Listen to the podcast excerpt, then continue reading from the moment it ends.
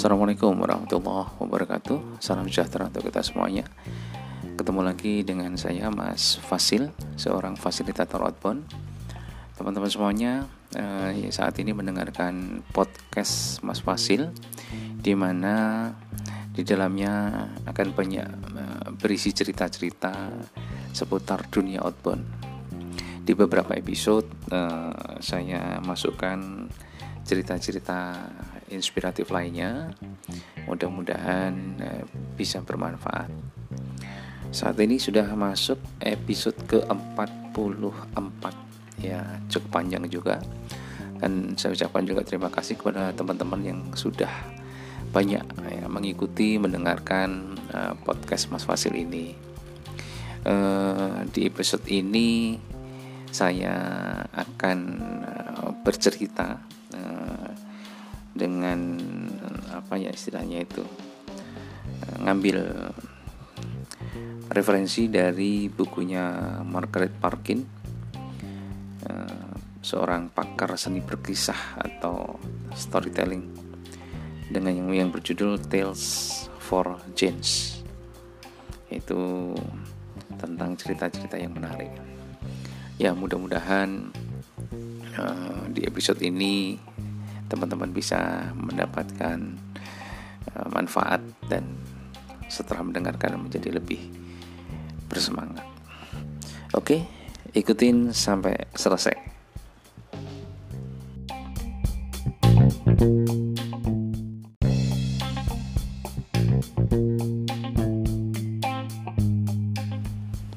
Oke, baik.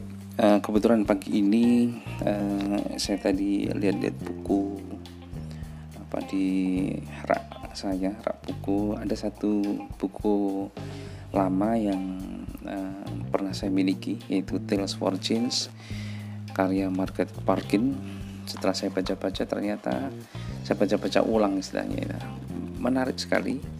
Uh, ada banyak kisah karena memang di dalam buku ini isinya hampir semuanya kisah, tetapi di akhir daripada tulisan itu uh, kalau di dalam outbound ada istilah panduan untuk melakukan debriefnya. Menarik gitu ya. Saya ambilkan salah satu kisahnya uh, yang, berju- uh, yang berjudul adalah Beruang Tua dan Beruang Muda. Jadi uh, pada suatu hari itu ada dua beruang. Beruang muda yang ceria, pergi keluar, ya, pergi ke lapangan, bermain dan sebagainya. Istilahnya itu uh, melakukan kegiatan yang menyenangkan. Sedangkan beruang tua ini malah lebih cenderung masuk ke gua, tidur. Sebagian besar waktunya dipakai untuk seperti itu.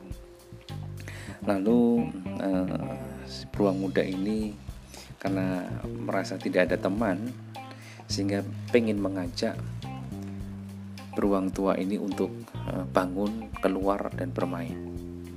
Ya, pertama yang dilakukan adalah membangunkan beruang tua itu, terus mengajaknya, ayo bermain denganku di hutan, mengejar tupai, misalnya berjemur di bawah matahari dan sebagainya, seperti itu. Tapi ternyata setiap dibangunkan, beruang tua itu selalu beralasan. Ya, beralasannya adalah eh, apa namanya istilahnya itu, udahlah saya mau bangun kalau musim semi ini tiba, seperti itu. Kemudian beruang muda ini bertanya, tapi bagaimana kamu tahu musim semi tiba kalau kamu ada di dalam gua saja? Beruang tua ini menjawab, ketika matahari tinggi di atas langit dan aku akan dapat merasakan udara hangat meniup sepoi-sepoi di kulitku. Nah, itulah tanda musim semi itu tiba. Beruang muda lalu berpikir, demi mendapatkan teman bermain, kemudian dia melukis matahari yang besar di langit-langit gua tempat beruang tua itu tidur. Kemudian dengan menggunakan dahan-dahan pohon cemara menghembuskan udara ke dalam mulut gua tersebut. Lalu dia berkata, ayo bangun, bangun, bangun, beruang tua bangun. Lihatlah matahari sudah bersenyap dan udara sudah berhembus. Musim semi sudah tiba. Akan tetapi beruang tua tetap tidak beranjak dari tempat tidurnya. Kemudian beruang muda tadi uh, masih akan berusaha lagi. Kemudian bertanya lagi, kapan kamu bangun? Kayak gitu. Jawabannya adalah sama. Ya. Hanya jika aku tahu bahwa musim semi sudah tiba, maka aku akan bangun. Tapi bagaimana kamu tahu musim semi tiba? Kemudian beruang tua beralasan lagi, yaitu ketika burung-burung menyanyikan lagu-lagu khusus mereka, maka akan aku akan tahu bahwa musim semi itu benar-benar tiba. Lalu burung muda tadi berpikir lagi. Kemudian dia berlari ke dalam hutan dan secepat mungkin membuat jejak dari remah-remah roti ke dalam pintu masuk gua, sehingga burung-burung itu dapat mengikutinya. Tentu saja tak lama kemudian sekawanan burung hinggap dan mengepakkan sayapnya di luar gua, mematuk makanan dan bernyanyi dengan nyaring. Lalu beruang muda itu membangunkan lagi beruang tua. Ayo bangun, bangun, bangun. Dengarkan, burung-burung sudah bernyanyi untukmu. Musim semi sudah tiba. Bagaimana lanjutan ceritanya? Nah, semakin penasaran kan? Oke, kita jeda sebentar ya.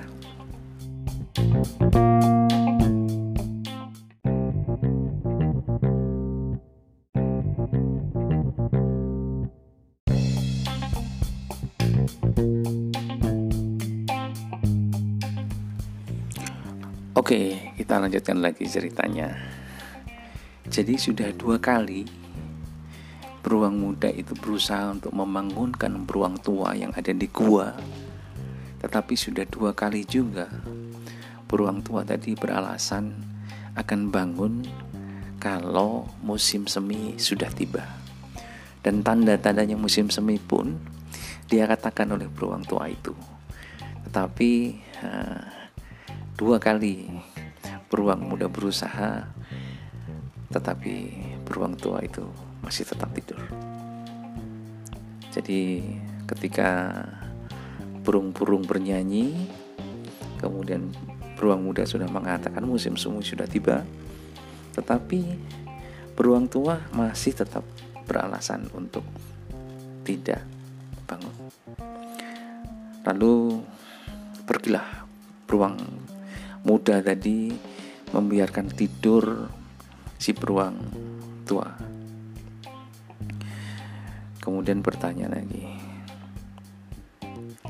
tanpa lelah ini orang beruang mudanya ini, kapan kamu bangun? Ya, kemudian jawabannya masih sama. Jika aku telah yakin bahwa musim semi sudah tiba, jawab si beruang tua.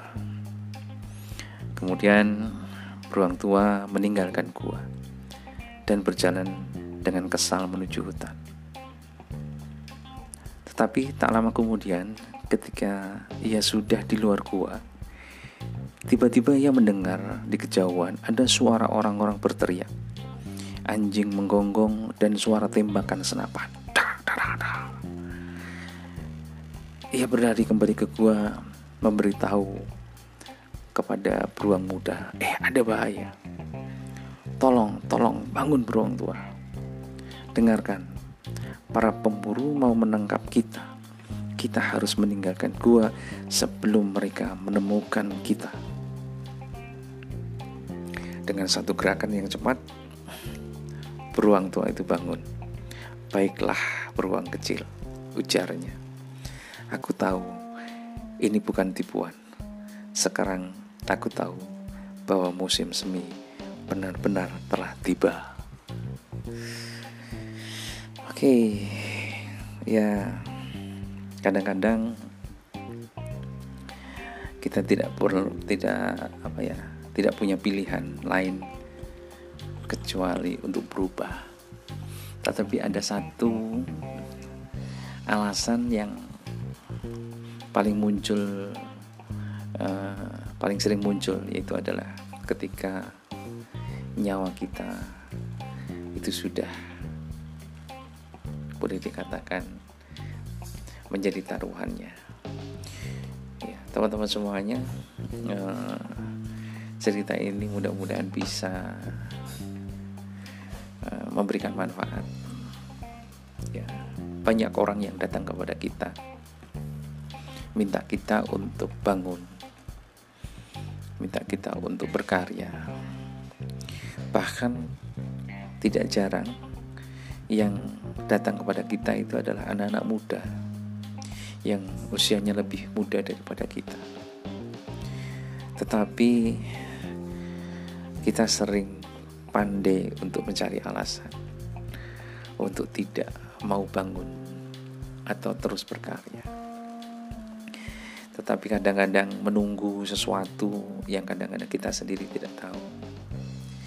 Di dalam cerita tadi, ancaman pada jiwa itu adalah yang paling ampuh. Tetapi sebetulnya nggak usah sampai di situ, tidak usah sampai menunggu hal itu. Ya, musim semi itu bisa kita bisa kita ciptakan kalau kita mau. Ya, beruang muda tadi mengajarkan bahwa kalau matahari tidak terbit, kita bisa kok membuat matahari itu terbit dengan menggambar matahari itu sendiri. Kalau burung-burung itu menjauh, kita tidak bisa mendengarkan nyanyian burung-burung itu, kita bisa kok mengundang burung-burung itu untuk datang dengan memberi makan agar ceria dan bernyanyi. Banyak hal yang bisa kita lakukan, tetapi itu tadi, seringkali kita memilih untuk malas. Mudah-mudahan cerita ini bermanfaat. Mudah-mudahan teman-teman semuanya, walaupun di masa pandemi ini, tetap terus punya harapan, terus berkarya. Masih banyak yang bisa kita lakukan. Buka pikiran, terhubung dengan teman-teman, dan kejar apa yang sudah Anda cita-citakan. Mungkin tidak bisa sendirian, harus bergandengan tangan. Maka sambut teman-teman yang datang, yang mengajak kerjasama, yang mengajak untuk bersama-sama. Oke, mudah-mudahan bermanfaat cerita tadi. Tetap semangat, tetap jaga protokol kesehatan. Mudah-mudahan kita sehat semuanya, dan mudah-mudahan apa yang kita lakukan bisa bermanfaat untuk orang banyak. Terima kasih. Matur nuwun. Assalamualaikum warahmatullahi wabarakatuh.